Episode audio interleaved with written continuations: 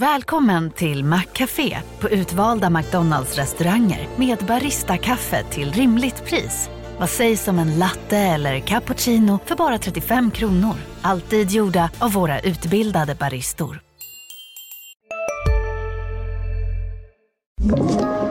Podplay.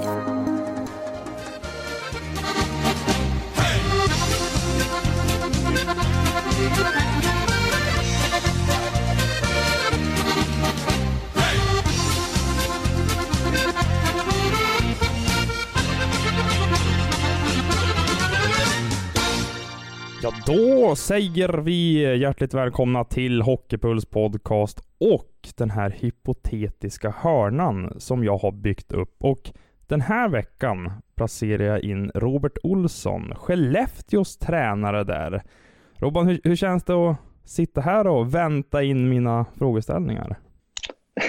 det, känns, äh, det känns spännande. Det ska bli kul att höra vad du har komma med. Så att, äh, det blir spännande. Mm. Du har bytt äh, Djurgården mot Skellefteå. Hur känns det att andas in den här friska, lätta, norrländska luften? ja, men det känns bra. Det känns verkligen friskt och fräscht. Och, och, ja, men det, det känns bra så här långt får jag säga. Absolut. Här kommer en tvåeggad fråga eh, innan vi kastar in oss i det hypotetiska vattnet. Um, ganska stor sådan också. Vad känner du att Skellefteå som förening kan lära dig? Och vad tror du att Skellefteå kan dra för nytta av ditt ledarskap, dina erfarenheter och dina egenskaper? Ja, men det Skellefteå kan lära mig är nog ganska mycket. Ödmjukt måste jag också titta på att de senaste 13 åren eh, kanske de senaste tio åren i alla fall, att de har varit ett av Sverige, en av Sveriges bästa föreningar eh, och ett lag som alltid har varit med där uppe i toppen. Nu har man ju inte vunnit varje år, men man har ju varit med och kanske haft möjligheten att vinna nästan alla, nästan allra flesta säsonger när man har spelat där de senaste 10-13 åren. Så här finns ju så bra saker som har gjorts över tid och, eh, och väldigt bra välmående förening med, med bra människor där, där det ändå finns en kultur till att både spela ishockey, att vilja träna för att bli bättre och också en drivkraft till att vinna. Så det är väl det jag liksom upptäckt och känt här. Om jag skulle liksom zooma ut vad jag känt på den här månaden jag jobbar här så är det framförallt det. Just det. Jag tycker att det här är en av de mest spännande tränarrekryteringarna på bra länge i SHL. Eh, när de sålde in Skellefteå-konceptet var det liksom, ja, Robin, nu ska du komma upp hit och du ska ta guld med oss, det första sedan 2014? jag vet inte riktigt hur, hur de sålde in dem. Vi hade ju ett möte där eh, med Erik Forsell och Niklas Lundqvist där de kom ner och träffade mig i Stockholm och egentligen målade upp sin bild vad de ville att föreningen skulle ta vägen och egentligen också var de var på väg för att eh, de var, var ju topplag i fjol och hade ju liksom börjat få hem lite killar både Melke Karlsson och, Per Lindholm. Samtidigt som kärnan fanns kvar i Oskar Möller, Joakim Lindström och så vidare med flera där. Så att de, de kände ju att eh, nu, nu börjar det liksom verkligen bli SM-guldklass på, på, på truppbygget. Eh, spelidén tyckte de själva att den, den liksom satt och nu börjar de också få truppbygget. Så det är klart att det kittlade. Nu kan jag faktiskt inte hålla mig längre. Nu är det dags, tycker jag, att vi kastar oss in i de här hypotetiska presumtiva frågorna. Är du redo? Jag är redo, kör. Du får värva vilken spelare du vill i hockeyvärlden. Vem väljer du? Landeskog. Och varför? Ja, men för mig är han, av de svenska killarna jag haft, kaptenernas kapten, han är en otrolig vinnarskalle, en otrolig ledare. Sen är han ganska bra på ishockey också kan jag tycka. Så jag skulle ta Gabbe. Eh, jag tycker att han är eh, en, en grym människa, en grym ledare och, och en bra hockeyspelare. Så att eh, alla lag behöver en, en härförare och det är han. Två skulle jag ju addera dit eh, Dreisaitl och tre McDavid i, i någon form av kombo. Ändå mäktigt att Landeskog går före de två bjärsarna måste jag säga. Och Skellefteå skulle må ganska bra av Landeskogs, eh, ja men vad ska man säga, kompletta spel. Eh, så upplever jag honom i alla fall. Det, det är egentligen inte någonting han är dålig på, Landeskog. Nej, eh, nej, det är han inte. Det är möjligtvis att han inte gör de här eh, ögonfallande snurrfinten och sådana saker. Utan han är ju mer funktionell i sitt sätt att spela ishockey men, men gör ju det på ett oerhört bra sätt och på ett smart sätt. Så att, jag har svårt att se några eh, svagheter med, med Gabriels ishockeyspel. Möjligtvis att han är liksom bra på mycket och inte extremt bra på en sak utan han är bra på mycket kanske. Och det, det, det kanske är om man tänker på några så här NHL-stjärnorna så kanske de många gånger kanske är extremt bra på kanske en, två saker. Men Gabriel är ju bra på många saker, vilket är en väldigt bra styrka. Du råkar av en slump höra flera spelare kritisera din ledarstil. Hur agerar du? Ja, ett måste jag ju då lyssna in vad det är som de tycker är, som görs fel eller vad det är som har gått fel. Då måste man ju lyssna in och se vad det är och ta till sig det. Två, så måste jag försöka ändra på det som då är fel. Ehm, det är nog dumt för mig att stå och köra huvudet, eh, huvudet in i väggen och, och tycka att det jag bara gör, att det, det är det bästa. Utan jag måste ju vara lyhörd och lyssna in. Så att ett måste jag lyssna in, två måste jag någonstans analysera vilken förändring som behövs göras och så försöka göra det. Plockar du in de här spelarna individuellt först för att höra deras syn eller vill du ta in dem i grupp och höra eh, hur de liksom gemensamt tycker att du sköter ditt jobb? Oj, eh, nej men jag tror att i, i den dagliga driften av en ishockeyförening och de människorna som finns här så är det mitt jobb att bygga en relation med mina spelare.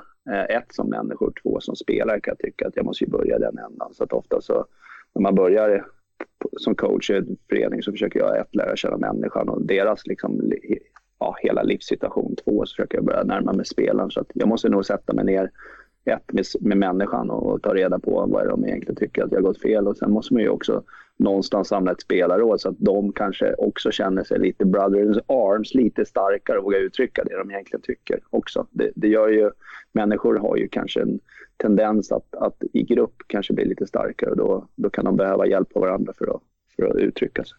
Men i din position, det måste vara en balansgång det där att våga tro på sin linje och köra den fullt ut och samtidigt vara lyhörd för kritik, men ändå inte kanske vika av för mycket från det man tror på.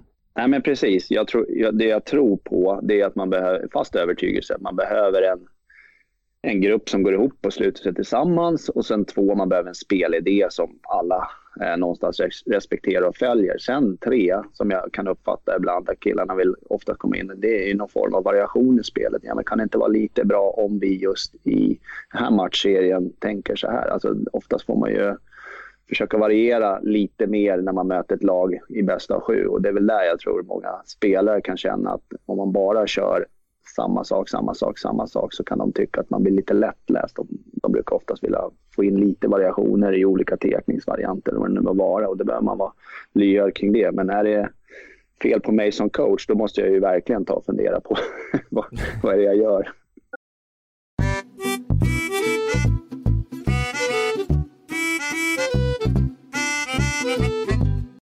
En sponsor är villig att gå in med 5 miljoner kronor i Skellefteå AIK. Enda motkravet är att hans son, som inte har hockeykvaliteter nog för att spela i A-laget, får en plats i laguppställningen varje kväll. Vad blir ditt svar? Ja, det är första femman på hand kan jag tycka. Direkt va? ja. PP Nej. också. Nej, det fungerar inte så. Eh, jag hade, man är klart att det hade varit intressant, men det fungerar inte så. så att, eh, tack, men nej tack. Det kanske är en fråga högre upp i föreningen också för sportchef och klubbdirektör och styrelse, gissar jag, innan det når dig va? Ja, det stoppas ju där såklart, men det är klart att eh, det skulle inte fungera. Men eh, det är en jätteintressant fråga och eh, jag var ju med en gång i juniorlandslag när vi mötte ryssarna. Jag vet inte om det var på 18 i någon sån här fyrnationers turnering där det var faktiskt var en tveksam, eh, tveksam insats från en av de ryska spelarna. Det var inte så att det var första gången jag spelade hockey, men det kändes ändå ganska tydligt att han inte hörde hemma i det ryska laget. Men då, mm. då, då, då, när man fick fråga runt så fick man ändå uppfattningen av att här var det liksom en, en, en förälder med väldigt mycket pengar som hade sett till att han hade en plats i det laget. Så att, eh, ja, men ja. det händer ju lite överallt i sportens värld. Nu vet inte jag hur mycket F1 du tittar, men eh, Haas, det Formel 1-teamet, har ju plockat in Nikita Mazepin som bevisligen under den här säsongen har visat sig vara en inte tillräckligt bra förare för Formel 1, men då har han ju en väldigt rik pappa som har räddat Haas-teamet. Så det verkar ju ändå finnas, men kanske inte i ishockeyns värld på samma sätt. Nej, jag hoppas inte att det finns i ishockeyns värld så att säga. Men eh, jag tror inte på den högsta nivån i alla fall vad jag vet om. Eh, så att eh, vi borde vara för, eh, befriade från det. Jag tror att det blir ohållbar situation också över tid. Eh, så att jag kan inte se att det ska kunna finnas i ishockeyns värld. Men eh, F1 kanske är annorlunda. Du får chansen att gå tillbaka i din tränarkarriär och förändra ett beslut. Vilket? Ja, men jag kan väl ångra, ångra vet jag inte, men jag kan lära mig. Första året jag var, det var på J20-landslaget och vi spelade ett junior-VM i, i Buffalo. Av någon anledning så tyckte Roger att jag var en väldigt bra backtränare. okay. Rönnberg ska vi säga det också för alla lyssnare. Ja, Roger Rönnberg där. Han tyckte att jag var en väldigt bra backtränare medan jag kan väl tycka att jag, jag hade en större fallenhet för forwards och powerplay, vilket jag sedan, sedermera började jobba mer mot. Men det JVM så, så var jag väldigt intresserad av bara offensiva backar kan jag tycka. Att det, det var en, en, övervikt till de offensiva backarna och eh, det kan jag väl tycka att det, när jag ser tillbaka till den turneringen, att, eh, att åka ut i semifinal mot Ryssland, kanske med det laget som jag, både jag och Roger kände att vi hade där. Eh, det hade jag väl önskat att på något vis att vi hade tagit ryssarna i semifinalen och fått spela en final. Så där, där finns det ändå någonting jag ångrar. Liksom kanske hur jag valde att matcha backarna i den matchen eller liksom hur, hur det blev. För jag tror både jag och Roger kände att vi hade chansen att vinna redan i Buffalo med, med, med det laget vi hade. Nu, nu gick det ju bra året efter i Calgary, men, men där finns det så här, någonstans fasen det där hade jag kunnat gjort bättre på något vis eller matchat bättre. Just eh, vi mötte ryssarna i semifinalen och fick en ganska tuff öppning och låg under tidigt men hittat sätt in i matchen och fick det till både sudden och overtime och eh, eller straffar, men eh, inte förlorade straffar. Men där känner jag väl att där finns det nog säkert något beslut som, som jag hade velat gjort annorlunda. En spelare filmar till sig en utvisning som leder till ett powerplay där ni avgör matchen. Konfronterar du spelaren efteråt? Jag, jag hoppas det. Jag tycker att det är fel sätt att spela ishockey. Eh, och det är väl någonting som, som jag tror är en risk att det blir mer av i, är redan nu och kanske framöver att det finns en större grad av förstärkning nu mer i, i socken. Så att jag hoppas verkligen att jag konfronterar och säger att det inte är okej. Okay. Det är inget vi som klubb vill stå för. Det är ingenting som jag som ledare vill stå för. Det är ingenting som du som spelare bör ha runt omkring det heller. Så över, här och nu kanske det är jättekul att vi har vunnit en hockeymatch men över tid så kommer du bli stämplad som en filmare och klubben också kommer vara stämplad lite för det. Så det är ingenting jag vill ha runt omkring mig. Så att, eh, det är klart jag behöver konfrontera det. Den där bilden delar jag ju att eh, på senare år så har förstärkningar blivit mer frekventa. Jag tycker att man kan göra skillnad på förstärkningar och filmningar. Nu vet jag att min kollega Sanne Lindström inte håller med om det, men Robban, varför tror du att vi ser den här trenden då, som du uppenbarligen ser?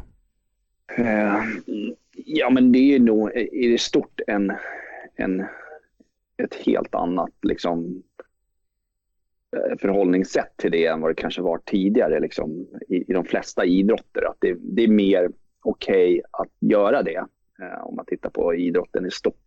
Inte bara våran sport utan i det stora hela och eh, att det är mer okej. Okay.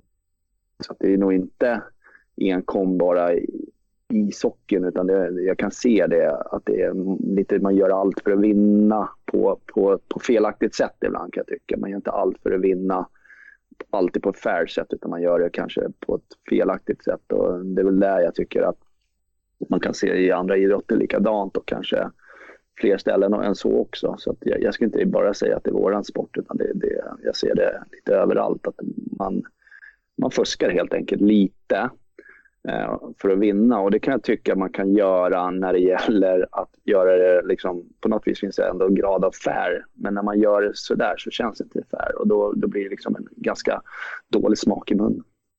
Svenska ishockeyförbundet ringer dig och vill att du ritar om kvalet mellan Hockeyallsvenskan och SHL. Vad svarar du? Okej, okay. okay. de ringer mig också eh, som en serieläggare. Eh, Nej, men det är klart att jag kan rita om det. Sen, sen kan jag inte säga att jag kommer rita om det till en, till en bättre modell än, än vad som är. Men jag tyckte ju att det var väldigt spännande att följa att följa det tidigare när, när det liksom ändå blev ett, ett, ett lag som kom kanske uppifrån som hade en väldigt dålig kollektiv, ett väldigt dåligt kollektivt självförtroende och var väldigt stukade. Och så kom det ett fullpumpat hockeyallsvenskt lag som var liksom redo med all, all optimism och all tro och redo att verkligen ta sig an det här SHL-laget som var stukat. Så jag tyckte den modellen var väldigt intressant och det blev härliga matcher och jag tror ändå att det gick upp ett lag mer eller mindre varje år. Mm. Eh, fast det skiljer ganska mycket lönebudgetar mellan det här Jag tror det var minst ett lag varje år sedan 2009. Fram tills det skrotades till den här säsongen då. Ja, så att jag hade nog tittat på, på det, så att säga. Det, för jag tyckte att det, det, det var en ekonomiskt orättvisa, men det var nästan en sportslig fördel att komma underifrån med all tro och all självförtroende. Så jag hade nog försökt att rita om det mer mot hur det var faktiskt. Jaha, en återgång till det gamla här alltså, men det kan jag hålla med om, för nu bevakar det många av de eh, serierna mellan, ja det var ju Leksand, Mora, Modo, Leksand, Timrå, Karlskrona, Oskarshamn, Timrå. Det finns ju eh, många minnesvärda duster där och många gånger kittlade ju de faktiskt mer än SM-slutspelet, ska jag villig att erkänna. Eh, men Robin, ser du det som att det kan få vara ett lag som går direkt upp och att det sedan sker ett kval mellan ett SHL-lag och ett hockeyallsvenskt? Eller alltså vill du ha låsta platser så att säga, eller ska det vara en, två varje säsong som har möjlighet att gå upp? Ja, det är ett ska det vara öppet uppåt och två så skulle jag nog ändå välja den modellen som var att det inte behöver vara så att man går upp bara för att man är För jag skulle ändå låta på något vis de tävla om det mot, mot det här stukade SHL-laget. Eh, för det blir oerhört intressant med psykologin kring de matcherna. Så nej, jag skulle nog välja den modellen som var faktiskt. En spelare producerar poäng match efter match, men åker samtidigt på personliga straff för abuse of officials. Är du glad eller missnöjd med spelaren? Oj, det, det känns som jag har äh, en tudelad äh, känsla kring det. Det är klart att jag är glad att han hjälper laget att göra poäng och, och att han gör mål. Och... Vi är specialister på det vi gör, precis som du. Därför försäkrar vi på Swedea bara småföretag, som ditt. För oss är små företag alltid större än stora och vår företagsförsäkring anpassar sig helt efter firmans förutsättningar. Gå in på swedea.se företag och jämför själv. Hej, Synoptik här. Hos oss får du hjälp med att ta hand om din ögonhälsa. Med vår synundersökning kan vi upptäcka både synförändringar och tecken på vanliga ögonsjukdomar. Boka tid på synoptik.se. Och det. Två är jag missnöjd med att han tar de här som drabbar laget åt andra sidan abuse of official. Så att äh, det blir någon tudelad. Det är klart att det här behöver man ju komma åt. Äh, jag kan känna igen den här situationen med någon spelare jag haft också. Så att, mm. det, Vem kan det vara? Nej, men jag, jag, kan känna igen det. Hela sidan hjälper han laget så otroligt mycket och, och sen två så, så blir det också lite pyspunka när, när, när abuse of official. Så att eh, det är någonting som man behöver komma åt och försöker komma åt som ledare. Samtidigt vet jag att den typ av spelare oftast ligger på gränsen mot, mot eh, alltså ligger på äggen och, och har det otroliga påslaget och då är det oftast när de tävlar så så åker domarna in och blir deras, vad ska man säga, nästan fiende i deras sätt att tävla för de vill vinna så mycket. Så det, det, är en skör balansgång för, för den här typen av spelare kan jag tycka. Men det är klart att det inte hjälper laget att ha abuse officials, så det är någonting man vill ha med. Du säger att du vill strypa det här beteendet, för över tid så kan ju inte det här vara hållbart. Och då är ju frågan, hur länge kan det här få pågå innan det liksom börjar smitta av sig på andra och att det faktiskt påverkar laget i en negativ bemärkelse? Men det påverkar ju laget i en negativ bemärkelse, så är det ju. Du får ju, ja, antingen så får du ju spela fyra mot fem i, i, i ja, två minuter. Sen kan det ju vara så att spelaren i fråga sitter där borta i tolv minuter totalt eller någonting. Det är ju lite olika. Men det blir ju nackdel för laget. En av de bästa spelarna, du, vi var inne på att det var en av de som gjorde mest poäng, att en av de bästa spelarna inte är tillgänglig det är klart att det är en nackdel. Sen är ju gruppenergin eh, tappas ju där också. Det är klart att det är viktigt som ledare att ta upp det både med gruppen och med spelaren i fråga. Så är det.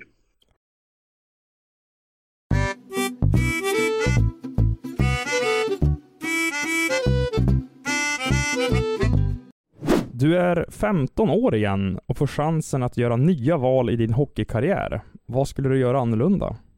Ja, men det där var en bra fråga och den är en sak jag funderar på. Nej, men jag hade valt, eh, jag behöver inte vara 15, jag hade valt att eh, gå på college. Eh, jag var inte tillräckligt bra på ishockey, men jag var ändå okej, okay, så jag tror att jag hade kunnat räcka till att, få en collegeutbildning. Eh, det hade jag velat gjort sådär i efterhand. Ehm, det hade jag absolut velat gjort och provat den amerikanska kulturen kring college. Jag tycker att den, eh, den lockar när man kan kombinera skolarbete och ishockey. Eh, det. det. hade jag absolut. Ja. Rickard Grönborg-vägen då?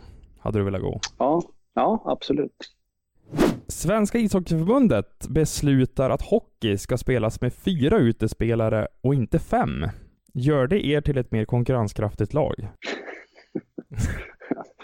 ja, det gör det ju. Eh, ju mer is och ju mer tekniska och spelskickliga kvaliteter du har i en spelargrupp, det, det kommer man ju tjäna på. Eh, det tror jag absolut. Eh, I och med att fyra mot fyra, då blir det en man mindre på isen och det, det ökar ju någonstans möjligheterna för de, de, skickliga spelarna skulle jag vilja säga. Så att, eh, det tror jag att det skulle göra oss mer konkurrenskraftiga. Tror du alltså att de bästa lagen i, nu säger vi SHL eller Hockeyallsvenskan eller SDHL, att de skulle börja gasa ifrån de här andra som ligger lite längre ner, som kanske inte har samma förutsättningar som de här riktiga topplagen? Ja, men det tror jag. Jag tror att fördelen som, som lagen som, som inte är lika bra som topplagen, eh, det är ju att de kan krympa tid och is så att säga. Medan eh, skulle den möjligheten försvinna för, för den, ja, man säger de lite sämre lagen i alla ligor runt om i världen, då, då tror jag, vilket det blir i 4 mot 4 spel, det blir mer öppet och mindre möjlighet att stänga ner isen och tiden, då, då kommer det gynna mer skickliga spelare. Det är, det är min fasta övertygelse, det vill säga de som har hög tekniska kvaliteter, eller höga tekniska kvaliteter och eh, med, med, bra spelförståelse. Så där, det tror jag absolut skulle gagna den mer eh, spela spelet-spelaren och det skulle vara en nackdel för, det, för den spelartypen som kanske vill stänga ner is och tid då, om man säger en, en, om man ser det skillnaden på de två spelare. Du har en av Sveriges största talanger i föreningen, men du anser att han ännu inte är redo för A-lagsspel. Spelaren svarar genom att hota att lämna klubben om han inte får speltid. Hur agerar du?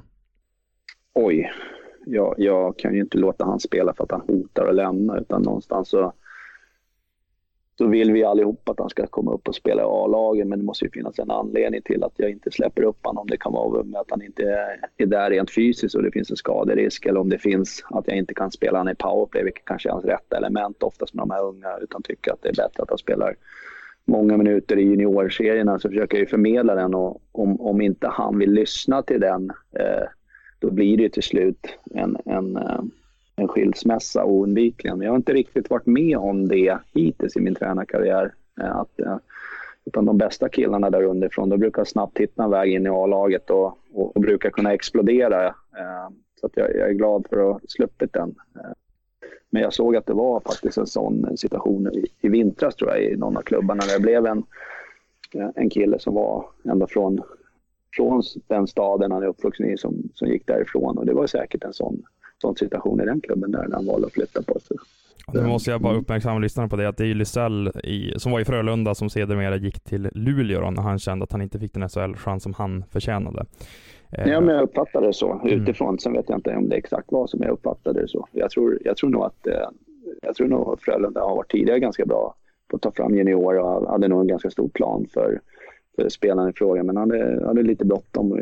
Ja, jag, jag, kan tycka ibland att eh, att klubbarna också borde få, när de har visat sig duktiga på att ta fram och jobba med talangfulla juniorer, borde de ju också få lite tålamod kanske från, från killarna i fråga. För att det är, det är några av de här klubbarna som har gjort det väldigt bra över lång tid. Så att någonstans så borde det finnas en, vad ska man säga, en tillit till, till klubbarna i fråga som har gjort det bra i alla fall, tycker jag. Du får chansen att förstärka din ledarstab med vem du vill i hockeyvärlden. Vem lyfter du in till organisationen? Lyfter jag in Johan Andersson i Zürich. Just det, den tidigare videocoachen, assisterande i Tre Kronor också. Exakt. Jag jobbade med Johan under lång tid på Svenska ishockeyförbundet. Dels uppe på kontoret där, men också drev i Russinläger och han hjälpte mig mycket med videocoaching och sånt. Och sen hade jag med honom på juniorlandslaget. Jag tyckte han var oerhört eh, skicklig, kompetent och arbetsvillig. Så att det, det är en väldigt bra, väldigt bra videocoach och en, och en ganska underskattad ledare som, som sprider bra humör. Så att jag skulle ta med Johan Andersson. Det var faktiskt precis det jag tänkte säga, att jag upplever honom som en av de mest underskattade personerna i hela Hockeysverige och en stor doldis också. Du som känner honom väl, vad är det som gör honom speciell? För du har ju faktiskt möjlighet här att plocka från men, hela världshyllan av hockeyledare, men du väljer ändå honom som är ett relativt litet namn i den här skaran. Ja, nej, men det är väl också för att jag, jag vet vem det är och jag har en relation till honom och eh, jag vet hur oerhört kompetent han är och oerhört skicklig han är och hur otroligt mycket tid han lägger på, på att förmedla, eh, ja, förmedla ett budskap men också hur duktig han är att få sälja in budskapet. Så jag tycker att han liksom inte bara ger ut information utan han kan faktiskt se till att, att det blir inlärt också av spelarna på ett väldigt bra sätt. Så jag tycker att han är jätteduktig och eh, det, jag förstår att Rickard eh, både tog med honom upp på Tre Kronor och sen har tagit med honom till Zürich för att han är otroligt kompetent, otroligt duktig. Ditt lag saknar en första center. På marknaden finns en spelare som passar utmärkt sett till spelmässiga kvaliteter, som dessutom är ekonomiskt möjlig att värva. Däremot har han ett brokigt förflutet och redan fått sparken från två lag på grund av bråk med sina dåvarande lagkamrater. Plockar du in honom? Nej. Okej, det var rakt nej där. Ja. Varför? Men, någonstans så behöver du ju också ha bra människor i en grupp och en grupp ska göra saker tillsammans. Och, eh, går du ifrån det som ledare så tror jag att du får problem och det här är ju faktiskt ett sånt fall där jag tror att, att du, väljer, du väljer en spelare före en människa och det, det tror jag inte på. Men om man ser så här att ah, det är precis det där vi behöver. Är det inte lätt att så här, lockas av att ändå så här, han förtjänar en andra chans? Alltså lockelsen finns ju där, men jag tycker att när man försöker rekrytera en spelare och man gör research och man kommer över, man kommer över en sån här typ av information, då, då försöker jag i alla fall passa och tacka nej. Ehm, så att eh, jag försöker undvika det om jag har informationen och i det här fallet har jag informationen. Då kommer jag försöka passa och säga nej. Sen kan det ju vara att, att alla ska ha en andra chans, men, men för mig om man har gjort det ja nu ska vi se, det var andra gången du sa att han haft problem med en klubb innan. Då, då, är det en varningsflagga för mig och då ska jag inte ta den spelaren. Jag vet ju att det finns ju några sådana spelare i NHL som är otroligt skickliga men det är lite röd flagg kring och då, då när man vet det skulle jag inte ta det som, spel, äh, som klubb. Och jag ser ju också att några av de spelarna, har ju, de klubbarna har inte gått så jättebra heller. Så att, äh, det blir, äh, där blir ju inte ett plus ett lika med tre utan där blir liksom, även fast de spelarna är skickliga så så blir det lite minus för de klubbarna och organisationerna, så jag skulle akta mig. För dig personligen som ledare då, finns det en risk att man säljer ut sig själv inför den övriga gruppen också? Om vi inte ska prata om den här specifika spelaren. Ja, men jag tror att, eh, jag tror att om man tror på det jag tror på, att man ska göra saker tillsammans och man är en grupp och det, då, då ska man inte ha med sådana här spelare att göra. Men tror man bara på att det är individer som ska komma in och, ja, spela lite mer för sig själva eller vad det nu är må vara, då, då, ska man, då, då är det nog fritt fram och, och rekrytera den typen av spelare. Så jag tror att det, det har nog med, egentligen med min ledarfilosofi att göra i grunden och min människosyn. Det skulle jag tänka, tycka. Så att, eh, det är väl där jag kanske skiljer mig, att jag tycker att det är viktigt med att det är bra människor. Du är en match ifrån att ta SM-guld med Skellefteå AIK. Samtidigt ringer en NHL-klubb och erbjuder dig jobb, men du måste ta det på studs. Vad väljer du? Skellefteå AIK. Eh, smickrande fråga såklart, men Skellefteå AIK i den situationen. Lite också uppfostrat till att avtal ska man hålla om man går in i något. Så absolut så är det smickrande att en NHL-klubb hör av sig, men uh, Skellefteå AIK i det fallet är mer för, mer för att jag har valt att göra resan med, med både klubben och den gruppen jag är i, men också att jag är uppfostrad till att avtal ska hållas. Det känns ju lätt att svara på den frågan här och nu sommaren 21, men tror att det skulle vara så lätt att svara på den i, säg april, maj och det är New York Rangers som hör av sig och säger ja men vi vill ha in dig i ledarstaben. För det är ju en möjlighet som kanske aldrig kommer igen om man ska vara helt krass. Nej, absolut en stor möjlighet och jättesmickrande men nej, jag är nog inte så sådär så att jag svävar iväg heller som person över, över det. Jag, jag, jag hade tyckt att det var jättekul att få frågan men jag är i här och nu och egentligen i det åtagande jag har. Så att, eh, jag, jag, vill alltid göra klart det jag varit. Så att. Sen kanske ett SM-guld ger ringar på vattnet och det är andra lag som hör av sig efter det. Ja, exakt. Du får välja att ta över vilket hockeylag som helst i världen. Vilket väljer du? Då väljer jag antingen Colorado eller Tampa. Mm.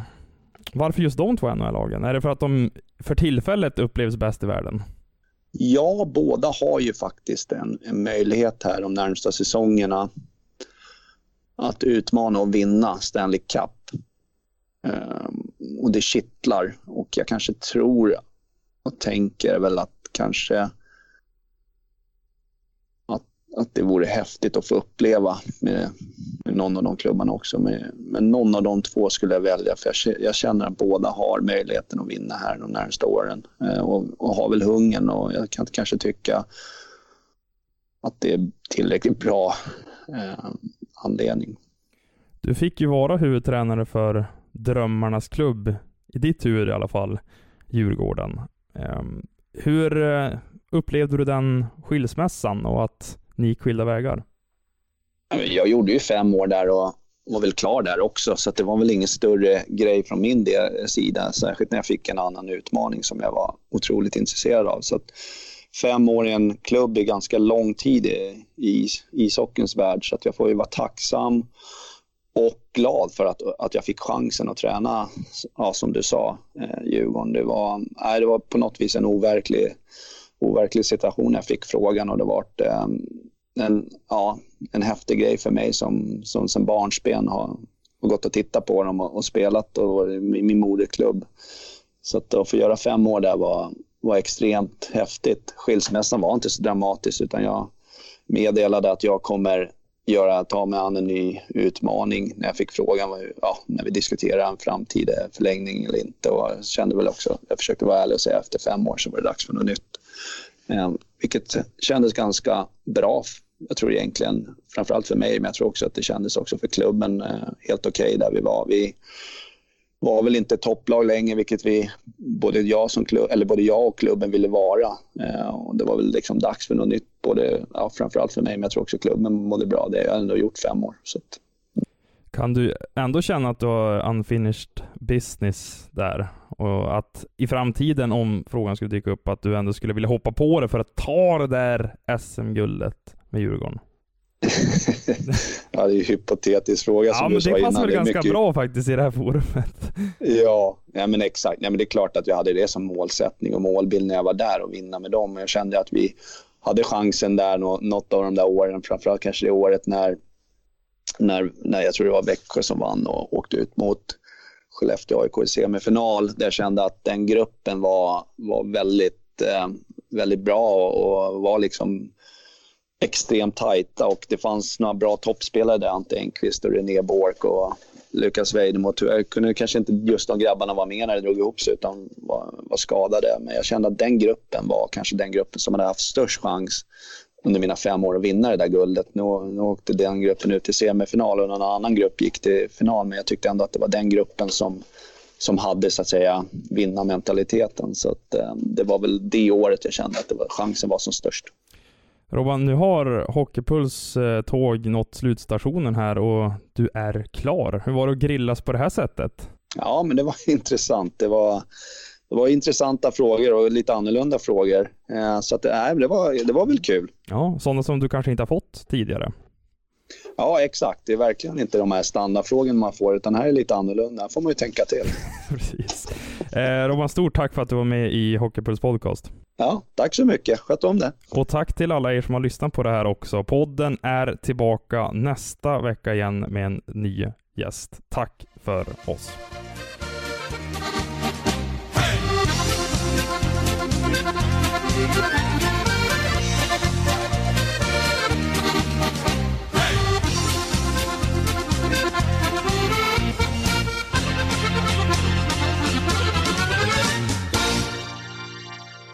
Du har lyssnat på en podcast från Expressen. Ansvarig utgivare är Klas Granström. Hej, Susanne Axel här. När du gör som jag och listar dig på en av Krys vårdcentraler får du en fast läkarkontakt som kan din sjukdomshistoria. Du får träffa erfarna specialister, tillgång till lättakuten och så kan du chatta med vårdpersonalen.